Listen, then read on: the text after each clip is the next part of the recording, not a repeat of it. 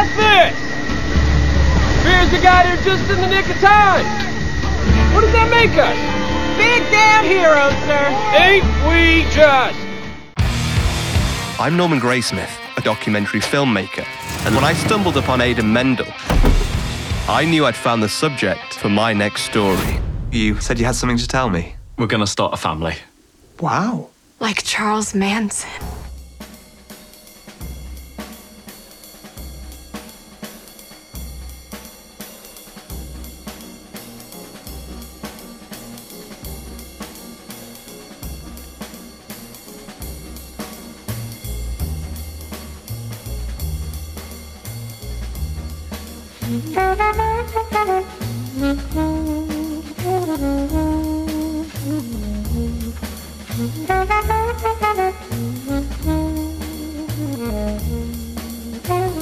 You're listening to Shoot the Breeze on Resonance 104.4 FM. I'm Marcus E. Acko, And I'm producer Dave. and we're joined by the the director and the producer of this film that we've been tracking since it was since they were shooting it. We were lucky to be invited. It's been the it's been the it was the first and the only one actually the only one where we've gone and done an episode on the set of the film when the screaming starts. Uh, so we've been tracking it from then to now where it is actually getting its its uh, debut screening. So let's start off uh, by meeting some of the some of the stars, the the the sparks, the the you know engines behind this particular movie. We'll start off with the director, then we'll move to the producer. Please tell us your name and uh, yeah, then you introduce the next person.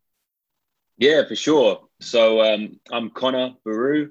I'm the director, co-writer, and also a producer on When the Screaming Starts. And this handsome chap is uh, Dom Lenoir. I'll let you do the rest. Well, there's not much else to do. I'm, I'm a producer on it. Hi, I'm the Dom. Producer, and uh, yeah, I um, did indeed meet you guys um, and lured you onto first set visit for Shoot the Breeze, which was a really cool thing to do actually, and do some sort of interviews and uh, getting behind the scenes. It was a really, uh, really fun experience. Absolutely, you dangled in front of us bait that we could not refuse. Because you know, I've been on sets before. Uh, it was producer Dave's first time on a uh, producer Dave. It was your first time on a on a film set. Yeah, correct? that was the first time being shouted at for making noise. Yes. yes, that was that was hilarious. Just at various points, just like we just wanted to have a conversation, and I'm just trying to explain. It's like, well, you see that person there that's holding that thing, and that person there. You know, people were running over there, and what you have quiet on set. It's like, okay, fine. And we go upstairs, uh, where you know we think everything's gonna be quiet. It's like we're still yelling. People are still yelling at us to be quiet. But um, it it it energized me so much because it'd been such a long time since I've been on a film set, and watching everyone do that and talk to everybody as well. All these talented actors and, and crew just walking around doing their thing is it's honestly if you ever get the opportunity if you're interested in films just get the opportunity to go and do something on a film set even if it's just you know holding a boom or or making coffees just to sit there and and just feed off that electricity on the set now i'll stop rambling about that i'll jump to uh, to the to the writer director producer to tell us what is when the screaming starts So uh, when the Screamer starts is a mockumentary. It's following the journey of an aspiring serial killer, and that's he's played by Ed Hartland. And we also have a Louis Theroux type journalist who's following Aidan on his journey, trying to capture him in his quest to become this infamous serial killer. And that's uh, Jared, Jared Rogers who plays that role. And Ed Hartland is uh, is a co-writer on the project as well. When we were when we last uh, talked about the project, when we were on set, we spoke with him as well as yourself. Uh, so tell, tell us, how did you get? Uh, how did you uh, become part of when the screaming starts? I'd been working with Ed and Jared for a long, long time. Uh, we all met at drama school, and we've been putting on loads of different productions ever since. Everything from plays, short films, sketches. So we'd always been working together. We've been wanting to make a feature for a long, long time, but we just never had that script that was a good enough and b feasible within our budgets and you know limitations that we had. Um, so yeah, Ed presented this this idea to me. It's something we discussed years before as a very simple seed of an idea, and Ed actually went away. He wrote a first draft, and the core of it was there. You know, the spine that you still see in the finished film was there. It's very different. There's lots of different plot points, different characters. We worked and developed it for best part of a year, but the spine of it was there, and we just we just started working on it. Jared jumped on board as a producer as well as the co-lead, and we've never looked back. Really, obviously, along the way, we've picked up a lot of traction, a lot of steam. We've been joined. We've had reinforcements with the likes of Dom, who have you know massively helped to take the film to a to another level. Nice way to segue onto Dom. Uh, Dom Lenoir, we Breeze first met you uh, when you were you came on the show with Giles Alderson, filmmaker, uh, podcaster of the fantastic uh, filmmakers podcast. I don't know. I, I should start getting royalties for the for the number of times I pitched that podcast. But it's a brilliant. should I? yeah, it's a brilliant podcast. If you're if you're interested in in, in getting into filmmaking, absolutely. Even if you're in filmmaking, just listen to our podcast. He gets some fascinating guests on there. So the two of you came on our show to talk about your uh, make make your film uh, program, which was basically encouraging uh, you know aspiring filmmakers to get up and make their film. Uh, and then you then told us about when the screaming starts. So, what actually attracted you to jump on the the project when the screaming starts? I think it started off, uh, you know, as I as I mentioned before, I've um, Connor sort of come on um, some of my we came on my film course uh, that I ran a while ago, and he's come to the the film events. I mean, this is a good example of networking sort of working, networking. Um, so, so I mean, basically, like it started off as I mean, my, my my sort of my sort of thoughts are, you know, whatever stage you're at in the industry, if you're in a position to help, you should help, uh, and you can either be a gatekeeper or you can be a gate opener. And obviously, then the question comes down to you know whether you want to open up your connections to the people because of their attitudes and also because of the quality of, of what they're doing so you know connor sort of passed those tests uh, with the project. There were projects that he'd brought to me where I, I, didn't think that they were you know particularly in great shape the scripts or they weren't necessarily as original as they could be. Um, but this one this one was good. Um, and it just started off as advice um, initially like providing insights connecting with him with some people that i, I sort of trusted and, and were good like lucinda um, and just sort of putting the pieces together in terms of helping him, you know, build build the project. And um, you know, he started to go off on his own. And and you know, the other thing is, if you're if you're working with people, you've you've got to have proactivity, and they've they've got to be doing some stuff themselves. You can't expect a, a producer to come on and do everything. Um, and, and he did, and him and Jared and Ed started to build the core team, and they brought in a lot of their own uh, people, uh, and it started to shape into something quite decent. And then I, saw it was a respectable project, and I'm quite reluctant in what I join in terms of a producer and a, as a director as well. Um, but I did think it was a quality quality team, and it was shaping up well. So I, I sort of ended up coming on set and overseeing to make sure things were running smoothly, and then uh, that sort of developed into producing, and then in post production. I just became, you know, swamped with the project basically, and brought a lot of the the post team in um, and some some really great people I'd worked with before that sort of boosted and and uh, the production values in in a couple of places and um, worked with what was already very well shot, well acted uh, footage. You're listening to Shoot the Breeze on Resonance 104.4 FM. I'm Marcus E. Acko. I'm producer Dave. And we're joined uh, by the uh, writer, producer, director, and the producer of When the Screaming Starts, uh, and Dom Lenoir. Uh, the the film, from what we saw while we were on set, we only got to see one aspect of it, one scene in particular, and it seemed it, it was riveting. It was almost the it, it's an ensemble piece. Uh, you have a bunch of you have a number of actors who are going to be working together on as the uh, as the mockumentary goes through. So you talked about the Louis Theroux style uh, documentarian who's interviewing this main character played by Ed Hartland. Uh, but then you get to meet other uh, characters as well. I'm not going to say who they are or what they do, but I will mention some of the actors: Yasen Atour, um, Var Hog uh, Hogholt. I, I I always mess up the twins, the name, the names of the twins. Uh, yeah. Octavia Gilmore, a number of other people as well who are there. Uh, so Connor, I want to jump to you. Uh, you mentioned that it's a mockumentary style. So when people start thinking mockumentary, the first thing that pops up in my head is things like The Office and maybe, uh, or maybe something like This is Spinal Tap. what sort of references or sort of influences uh, did you let bleed into your uh, telling of this particular story? Yeah, I mean, I think uh, initially when when I was coming on board the project, looking at the initial draft, I guess I was thinking more like something like The Office. There's a sort of iconic style of mockumentaries we have in this country, this very dry British sense of humor.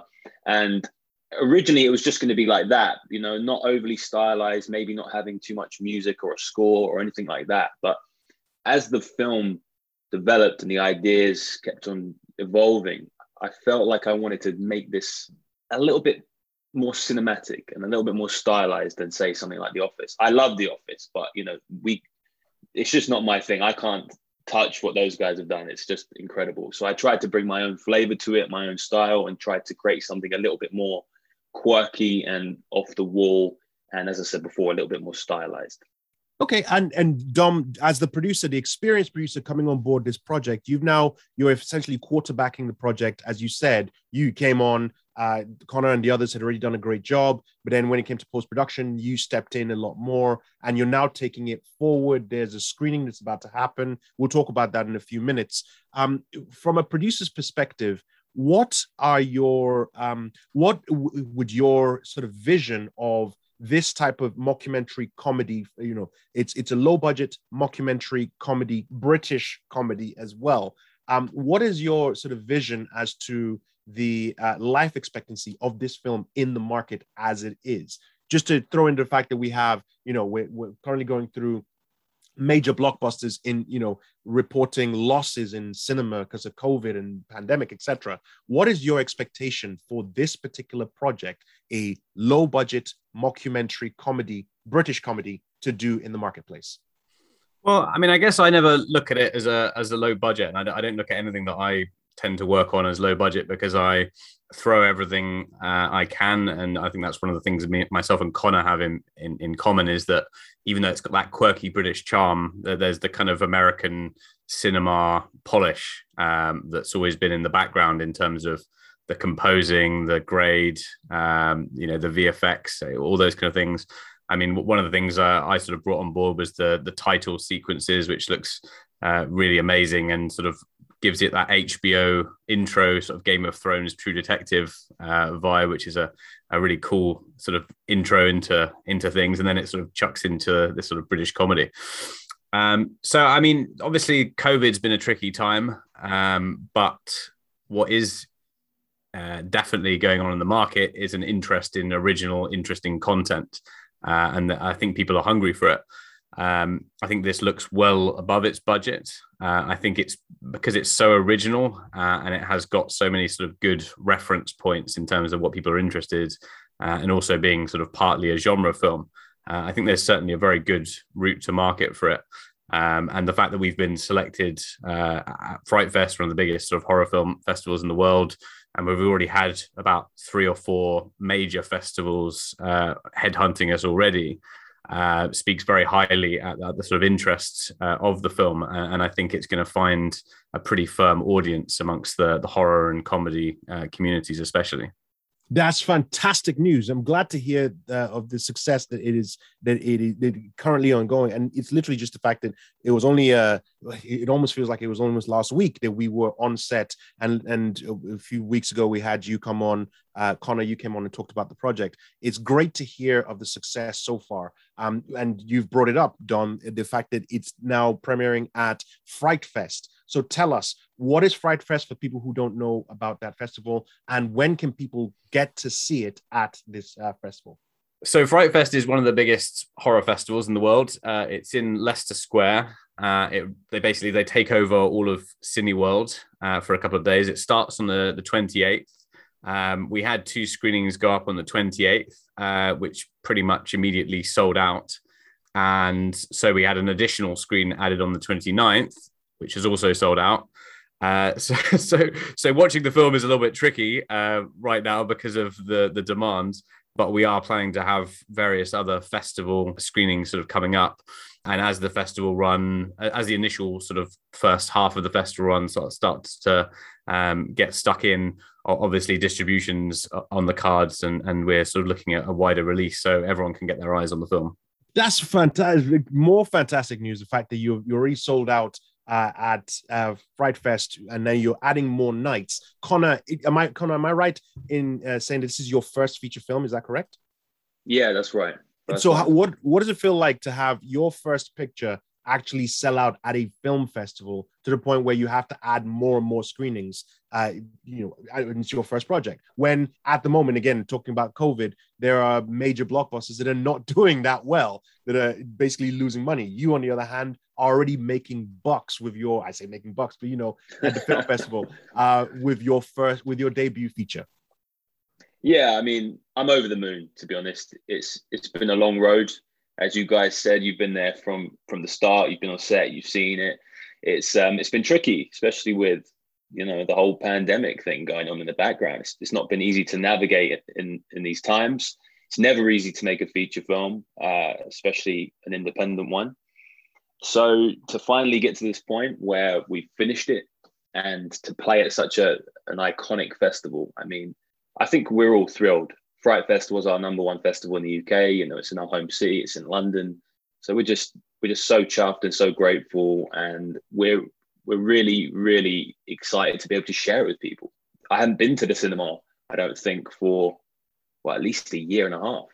Yeah, because everyone is it's that whole fear of actually going out there and you know sitting in a in a dark room with a whole bunch of strangers um, the whole mixing with masks and everything else. It is it, it it started to lift gradually, and I'm glad to hear that. I've I have been one person who's been scared about going back to cinema, but in the last couple of weeks, I've been to the cinema three times, which is great. So I'm I'm, I'm, I'm hoping that more and more continues. And the moment when uh, the screaming starts hits the cinemas, I'm going to be one of the first people there watching it as well because I definitely want to. I, I definitely want to see this film in the big screen because it from, where, from what we saw, it, it, it looks amazing. It's um, the acting talent on there is great, and you know we want to we want to champion independent uh, cinema, especially British independent cinema, as best as we can. You're listening to Shoot the Breeze on Resonance 104.4 FM. I'm Marcus E. Acko. And I'm producer Dave. Um, just want to ask, will you be doing a Q&A when you do the premiere next week? We will. We'll be doing three. Three oh. Q and A's. Okay. Oh, because yeah. for each night at Fright Fest. So we'll be sort of well, in, introing and jumping from one one to the other. There'll be a, a main Q and A on the first one, a, a, smaller one on the second screening as we sort of run from one to the other, and then on the Sunday there'll be a full Q and A again. Yeah, there's two screenings that are running almost simultaneously. They're slightly mm. staggered. I think one's at eight forty-five, and the next one, I believe, is at nine fifteen. So it gives you that time to do the Q and A for each one at the end.